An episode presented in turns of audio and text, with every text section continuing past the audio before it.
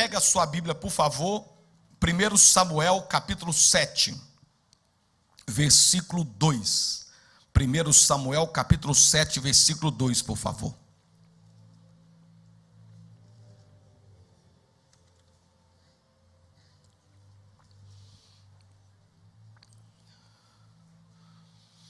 Diz assim: E sucedeu que, todos acharam, amém? Quem está com a Bíblia, você leia. Se você não tem Bíblia, acompanhe no telão. Mas diz: E sucedeu que desde aquele dia, fala comigo, a arca. A arca ficou em Criate Jearim e tantos dias se passaram até que chegaram 20 anos. Quantos anos a arca ficou ali? E lamentava, fala comigo, e lamentava toda a casa de Israel pelo Senhor. Queridos, a Bíblia aqui ela nos revela que a arca, que inclusive eu vou estar te entregando depois esse símbolo, esta arca para você também, depois eu vou explicar mais sobre isso. A arca foi levada para a casa de Obed-edom e para a casa de Abinadab. Aqui a arca ela vai para a casa de Abinadab e fica ali 20 anos. Só que a Bíblia diz que a arca que simboliza a presença de Deus na casa de Abinadab, ela não foi honrada. Pastor, tem como alguém ter a presença de Deus e não honrá-la? Tem. Como? De várias formas. Talvez essa arca lá na casa de Abinadab ficava no porão jogada. Você já viu que tem lugar, tem casa que tem até a Bíblia aberta no Salmo 91, mas está tudo empoeirado? Está lá a palavra de Deus, mas não serve para nada, porque não se abre. Às vezes está dentro do guarda-roupa. Quando a palavra de Deus, eu só pego ela para vir para a igreja, tem gente que só pega a Bíblia para vir para a igreja. O que, que eu estou fazendo? Eu tenho a presença de Deus mas não sou capaz de honrar. Não é por falta de tempo, porque tem tempo para ver televisão, tem tempo para ver o WhatsApp, tem tempo para ver notícia, tem tempo para ver tudo, mas a falta de honrar a presença de Deus. Quando se chega tarde no culto, não estou dizendo quando acontece um contratempo, isso acontece, às vezes o pneu fura, o ônibus atrasa, acontece um problema no sair de casa, de vez em quando é, acontece. Mas quando a pessoa ela tem a rotina, o culto começa às sete e chega às sete e cinco, sete e dez, sete e quinze, o que, que ela está dizendo? Eu tenho a presença de Deus, mas eu não vou honrá-la da maneira que deveria ser honrada. Então, a presença de Deus estava na casa de Abinadab, mas Abinadab não honrava a presença de Deus e com a presença de Deus lá, sabe o que ele fazia? Diz a Bíblia, fala comigo, lamentava. Três coisas Abinadab fazia na sua casa. Fala comigo, lamentação, murmuração e reclamação. Irmãos, a murmuração é a sepultura das promessas de Deus. Você conhece alguém que é de Deus, que tem a presença de Deus, mas só reclama? Você conhece alguém que tem a presença de Deus, mas só abre a boca para murmurar? Você conhece alguém que tem a presença de Deus, mas só abre a boca para reclamar? Parece que Deus não está fazendo nada. Assim era a vida de Abinadab. Não tinha testemunho, não tinha honra, não tinha reverência. 20 anos a arca dentro da casa de Abinadab e nada acontecia com aquele povo. Até que essa mesma arca, preste atenção, ela sai da casa de Abinadab e agora ela vai para casa, fala comigo, de Obed-Edom. E quando ela chega na casa de Obed-Edom, Obed-Edom pega a presença de Deus e coloca no lugar especial.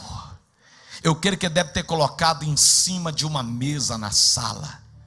Eu creio que ele deve ter comentado quando visita chegava, quando criança chegava, ele dizia: Ó, oh, essa aqui é a presença de Deus. Toque com carinho nela. Eu creio que talvez ele se ajoelhava e ele orava ao Senhor diante daquela arca. Eu creio que ele mantinha ela limpinha, lustradinha, toda linda. Por quê? Porque ele honrava a presença de Deus. E em 2 Samuel, capítulo 6, versículo 11, olha o que, que a Bíblia diz. E ficou a arca do Senhor na casa de Obed-Edom o Giteu. Quanto tempo, irmãos? Três meses. E o Senhor abençoou Obed-Edom da glória e a toda a sua casa. Ou seja, o que não aconteceu 20 anos na casa de Abinadab, com aquela arca, em apenas três meses aconteceu tudo na casa de Obed-Edom. O que Deus não fez em 20 anos na vida de Abinadab, o mesmo Deus fez em três meses na casa de Obed-Edom. Os resultados resultados que Abinadab não contou, os testemunhos que Abinadab não contou durante 20 anos, Obed-Edom contou durante três meses. Por quê? Porque Obed-Edom honrava a presença de Deus, porque Obed-Edom reverenciava a presença de Deus, porque Obed-Edom valorizava a presença de Deus. Nós estamos hoje é dia 30, amanhã é dia 31 de outubro. Nós estamos no final de outubro. Nós temos novembro, nós temos dezembro. Se em três meses Deus mudou a vida de Obed-Edom, quero profetizar. De hoje até 31 de dezembro, tem muita coisa para Deus fazer na tua vida nesses próximos três meses. Quem recebe, bate palma e dá glória. Aleluia. Deus abençoa Obed-Edom, Deus abençoa toda a sua casa. Olha o verso 12. Então avisaram a Davi. Davi era o rei de Israel. A casa de Obed-edom ficava no lugarejo. Só que a notícia chegou lá em Davi, querido. O que Deus vai fazer na tua vida, a notícia vai chegar para muita gente. Dá glória a Deus aí. É só Deus, irmão. Tem coisa que você nunca vai conseguir fazer, mas Deus vai. A notícia chegou lá no rei, lá no presidente de Israel da época. Então avisaram a Davi dizendo: Abençoou o Senhor a casa de Obed-edom e tudo que ele tem, Davi. Por causa de quê? Da sabedoria de Davi, da competência de Davi, dos amigos de Davi? Não por causa da arca, por causa da presença, por causa que Davi honrava a presença. Eu quero declarar, querido, eu e você vamos honrar a presença de Deus. Diga para quem está do seu lado: vamos honrar a presença de Deus ainda mais. Por causa da presença, foi pois Davi, irmão, Davi foi lá na casa de Obed-Edom. Sabe o que é isso? O rei de Israel, e lá no lugarejo, Davi foi lá. Isso é muito forte. Eu estou lembrando, terça-feira, à noite, era mais ou menos 8 horas da noite. O meu telefone toca, pastor Silas. Eu já tinha falado com ele uma semana antes. Falei, senhor pastor, o presidente vai vir Teófilo Otoni. Ele nunca vem em Valadares. Os políticos aqui tentam trazer, mas ele nunca trouxe. Mas quando o homem de Deus fala, ele vem. Fala para ele vir aqui. Fala que eu estou pedindo para ele vir aqui em Valadares. Ele falou comigo: falou, Marion, eu vou estar com ele terça-feira que vem, lá na Bahia. Quando eu tiver que eu vou falar com ele. E aí eu vou ligar para você do lado dele para você falar com ele. Eu falei, então beleza.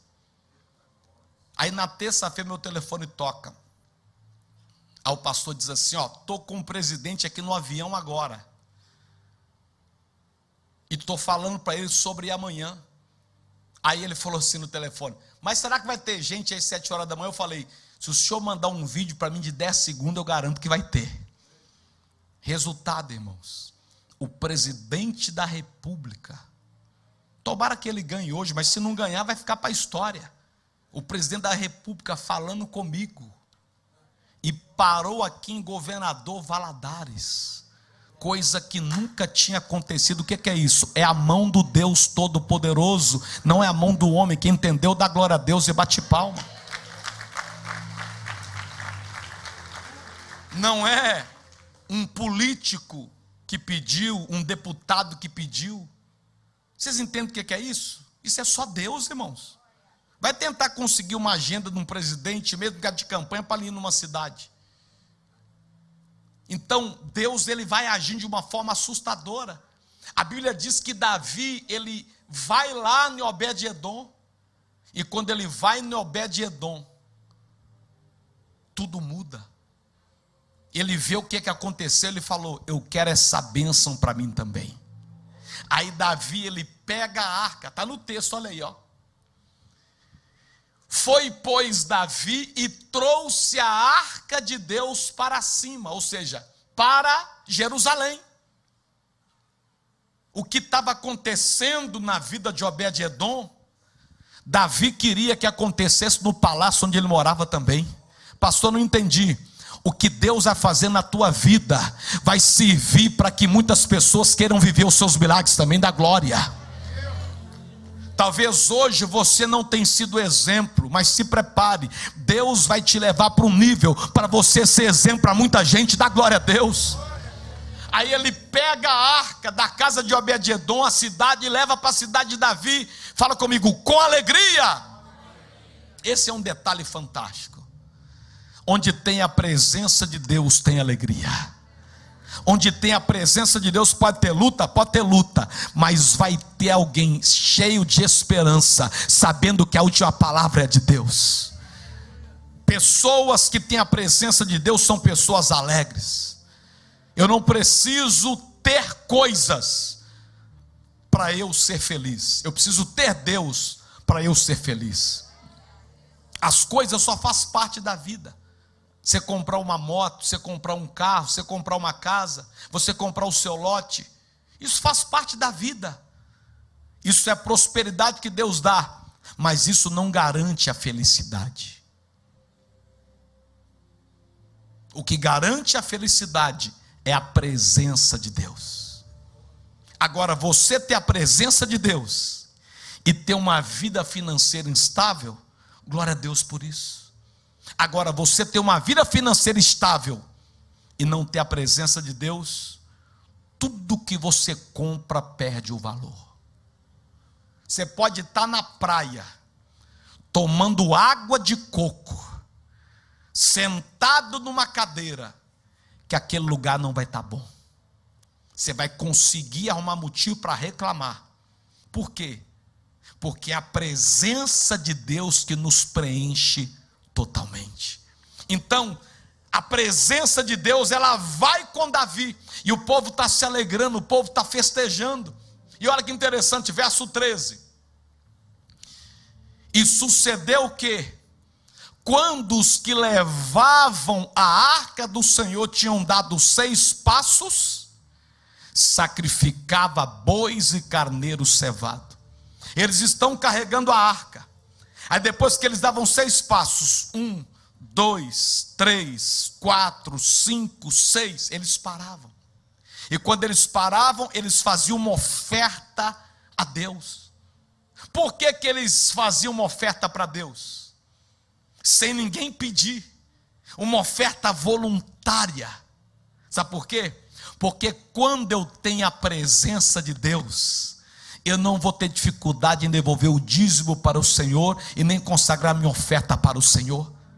Agora, quando eu não carrego a presença de Deus, eu posso ouvir sobre dízimo que entra no ouvido e sai no outro. Eu posso ouvir sobre oferta que eu não vou praticar. Por quê? A presença de Deus me faz entender que tudo que eu tenho foi Deus que me deu. Mas, quando eu não tenho a presença, eu vou dizer: tudo que eu tenho foi o meu trabalho que me deu, foi o meu suor que me deu, Deus não tem nada a ver com isso. E quando eu não reconheço o que é Deus, eu não vou cumprir a fidelidade. A pergunta nesta tarde é: que tipo de cristão eu sou? Cristão Abinadab ou cristão Obed-edom? Obed-edom, quando a arca entra na casa dele, todo tipo de milagre e provisão aconteceu em três meses ele profetizou tudo que ele queria que Deus fizesse. As árvores voltaram a produzir frutos. Uma vaca dava mais de 80 litros de leite. As fontes secas vão jorrar água. Ele foi profetizando: a minha esposa será curada da esterilidade ficará grávida. A reforma de toda a minha casa tudo que Obed-Edom profetizou, Deus cumpriu. Levanta a mão, eu quero declarar: a presença de Deus, ela faz Deus cumprir a profecia que você solta da sua boca. Quem recebe, bate palma e dá glória. Fica de pé para a gente orar. Eu não sou cristão Obed-Edom, ou melhor, eu não sou cristão Abinadab. Eu sou cristão Obed-Edom. Fala comigo, eu não sou cristão Abinadab. Diga, eu sou cristão Obed-Edom. Abra as mãos assim, irmãos. O marido que é como Abinadab, que só reclama, só murmura e só lamenta, a esposa corta um dobrado para aturar ele.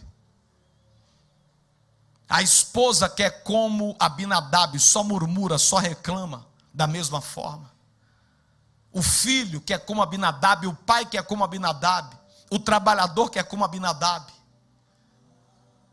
Eu quero declarar que nós não seremos como Abinadab, diz amém. Diga assim, mas nós seremos como Obed-Edom.